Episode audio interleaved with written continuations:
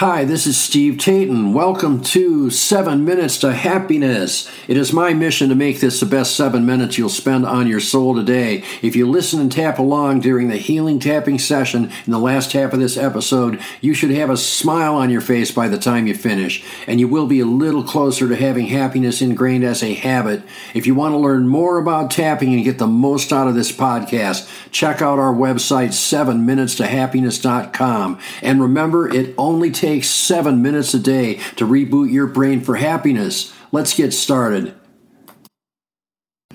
Hey, it's Steve. Welcome to Season 3, Episode 23. This is called What You Focus On Expands and You Create More. What are you focusing on? To me, life is often just a game of focus. It's like the old saying that when you're up to your elbows in alligators, it's difficult to remember your original objective was to drain the pond. There are a lot of factors that affect focus. The most important is probably the environment in which you grew up. If you were in a dysfunctional environment, you probably learned how to focus on a lot of negativity in an early age. As another old saying goes, old habits die hard. Almost every motivational speaker ever, starting with Jesus, we're to believe historical accounts, has stressed the importance of keeping as many good thoughts in your mind as possible. In the Bible, I believe they are called things that are lovely and of good report. Contemporary motivational speakers use affirmations. They use post it notes on your mirror in your computer. Dale Carnegie and Maxwell Maltz are probably the people who really started the multi billion dollar motivational speaking industry. Carnegie was more nuts and bolts where Maltz appears to be the first modern person to publicize creative visualization outside of Jewish mystics who use the technique within the Kabbalah, which is centuries old. Anyway, bringing all these religions in, my main point is that visualizing and focusing on the good has been around for thousands of years as a way of bettering oneself.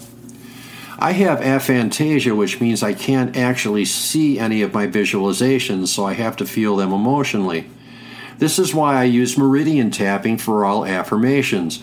However, while tapping is the most powerful technique and the quickest technique I've ever seen, it's really difficult for any of them to work when you keep re stimulating the negative in your life with your own thoughts.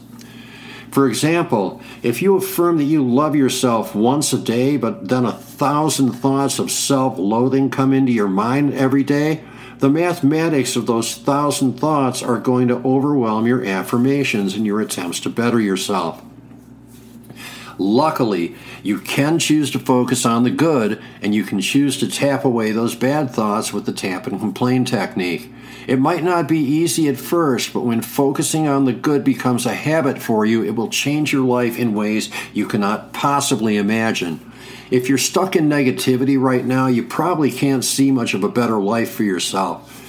It seems like a dream or something you'd really have to work hard to make happen later in your life. If you were taught the Midwestern work ethic, this holds especially true.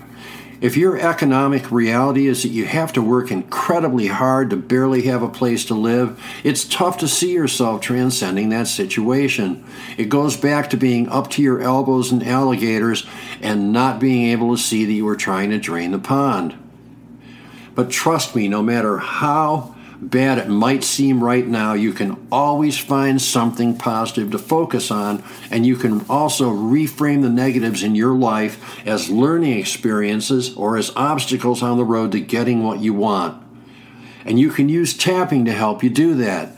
Trust me on this one, what you focus on will expand and it will appear in your life. So now it is time for our healing tapping session. If you already know any version of tapping, use the tapping points you're used to using. Otherwise, tap on the breastbone in the center of your chest. You can't go wrong here.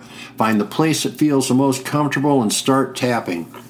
Now repeat along with me or slightly after me. If you can't make that work, just listen to my words. Let them flow through you as though they are your own. Even though it seems like everything in my life is negative right now, I deeply and fully love and accept myself. Even though I seem like a victim of my circumstances and the constant problems that appear in my life, I deeply and fully love and accept myself. I know things always seem difficult, Sometimes it just seems like everything sucks. Sometimes I feel like I'm so busy putting out fires that I never have time to relax or dream or to think about how great things could be in my life. I don't even have time to appreciate the things I have in my life right now.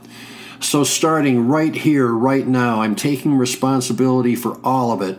I might not be able to control everything that happens in my life, but I can certainly control how I react to it. And from now on, I'm going to focus on the positives in my life. I'm going to focus on the good. I'm not going to waste my focus on disaster scenarios or what ifs anymore. I am now going to focus on what I want and how to get it. I'm focusing on how to enjoy life and how to help those around me enjoy life. I do not have time to focus on the bad things anymore. I only focus on things that create joy and happiness in my life. I focus on abundance for myself and everyone around me. And as I focus on joy and abundance, more and more of it appears in my life on a daily basis. Now that I have figured this out, life is great and I enjoy every moment. Take a deep breath, exhale, and smile. And so it is. I hope you got a lot out of this session. If you benefit from this and want to learn an easy but effective tapping technique, check out my ebook called How I Stop Anxiety Attacks in as little as two minutes and have fun doing it. The same technique works great for almost every negative emotion. You can find the link Uh, on 7minutestohappiness.com or in the podcast description. Thanks for listening. Thanks for tapping. And we will see you in the next episode. Tapping on the issues we raise in this podcast can change your life. It certainly changed mine. If you want to get the most out of this podcast, visit 7minutestohappiness.com. I have paid and free resources that work with all the things we do here to teach you more tapping points you can use for our tapping sessions. Once again, that's 7minutestohappiness.com. There is a link in the podcast description. Thanks again for listening. Thanks again for tapping, and we'll see you in the next episode.